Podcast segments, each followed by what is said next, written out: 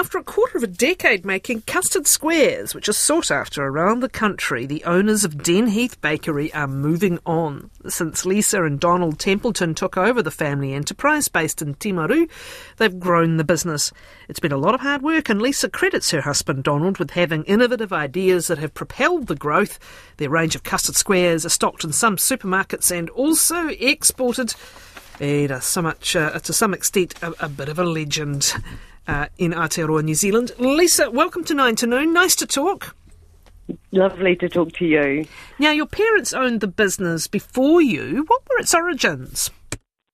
Uh, so originally, um, there was a little old post office in Pleasant Point, and it was um, purchased by a couple called Dennis and Heather Knight, um, and they were the original people that started a cafe there called um, Denheath House.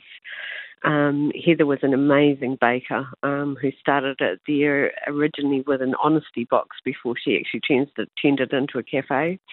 So it had quite a wee story behind it before my mum and dad took over in 1996.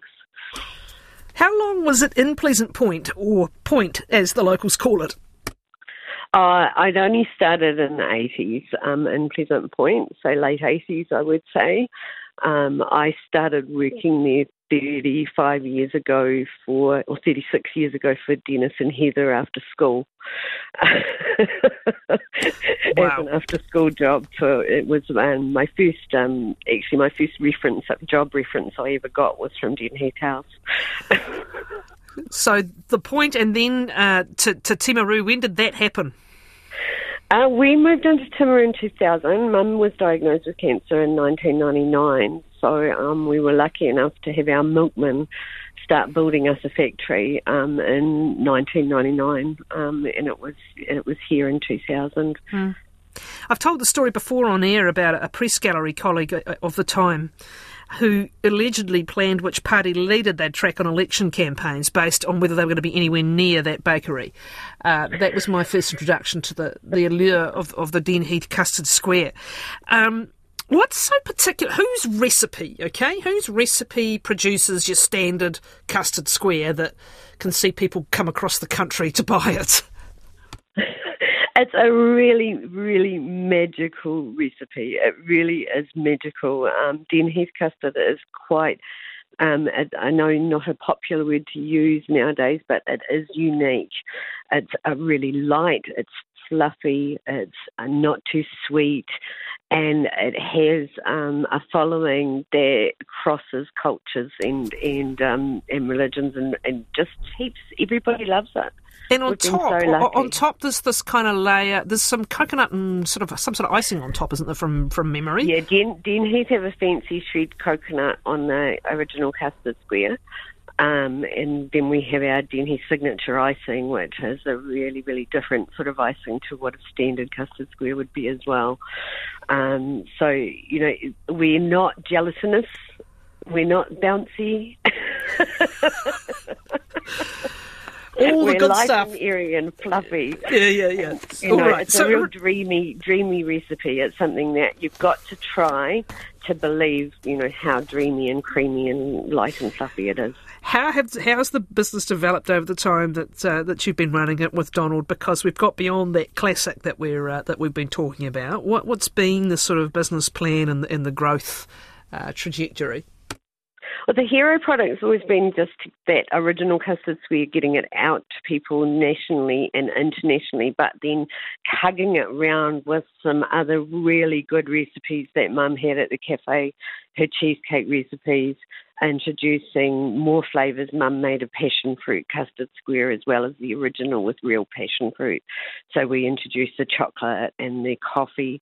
But the biggest part of it is then going out and just getting people to try it. And that was what we did on our first two days of starting business um, as wholesale um, sellers as we went to Christchurch and got people at cafes to try it and the rest of our story really has been going around the world and just getting people to try it and if you can get people to try it, they'll buy it.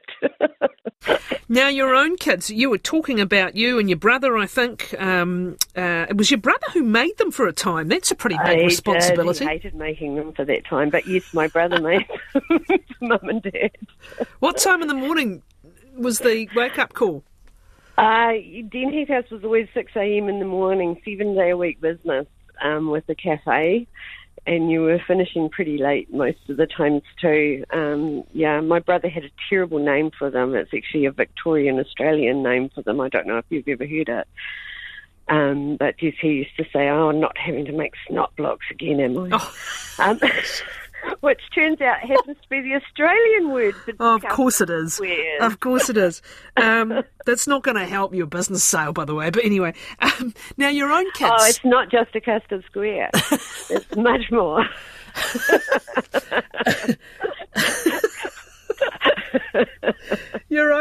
Kids. I can hear the levity, the weight lifting off your shoulders at this looming. Um, I'm sure it's going to be a many emotions, but there'll be a freedom to it.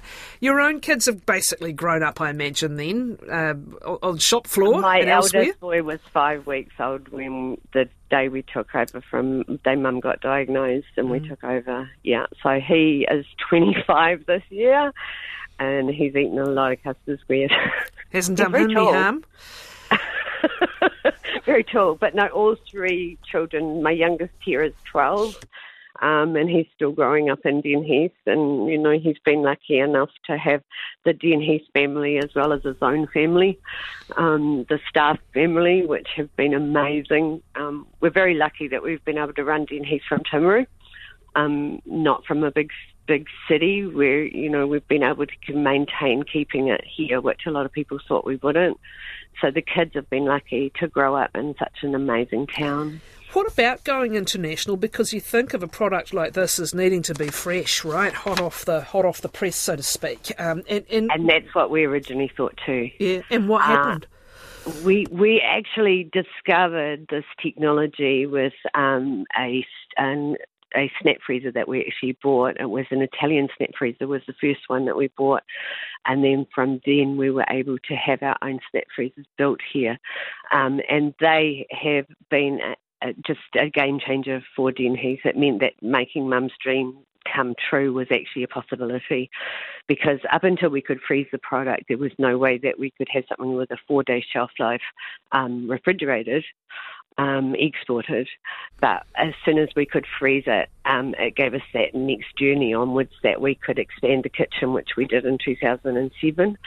Um, and go out and look for export um, because we could freeze it successfully and have it defrost and still maintain that beautiful taste profile.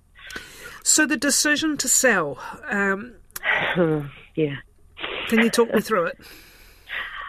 Um, it's been really difficult. Um, I haven't been well for some time, and even then, it's taken us a long time to come to this decision. Um, but because of my house, we just don't feel like we, we've got it ready for export anywhere in the world. We've got a dairy risk management program, which means we can export anywhere in the world and with my health, um, we don't have the energy to do hmm. that now.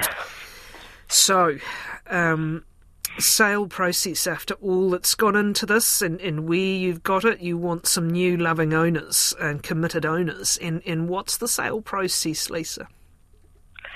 Well, um, basically, at the moment, we've been sending three people through to an email by me at denheath.co.nz um, and just saying register your interest. Um, and that interest closes, you know, today, yesterday, today. Um, we've we've um, then extend it till tomorrow. At, we're looking at mm. um, negotiating with those people, and we've had some amazing people show expressions of interest so far. It's been really, really, really exciting.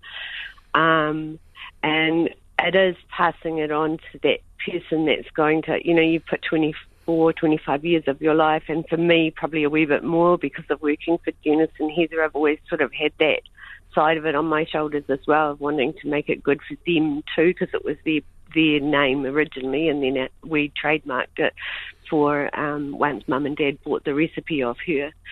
So you know, it's it's really important that it goes to the right people that have got that ambition because we know where it can go. We know where it's been. We've sold it into Korea, to Japan, to we're in Australia, you know, and we know in New Zealand it can go a lot further than what it has to.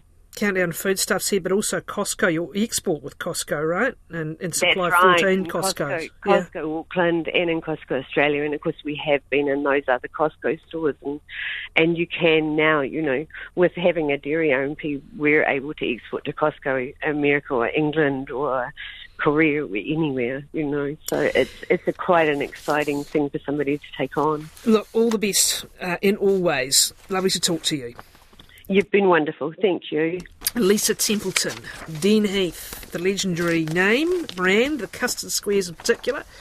Uh, the business for sale, looking for its next uh, owners. Uh, Kaitiaki, really.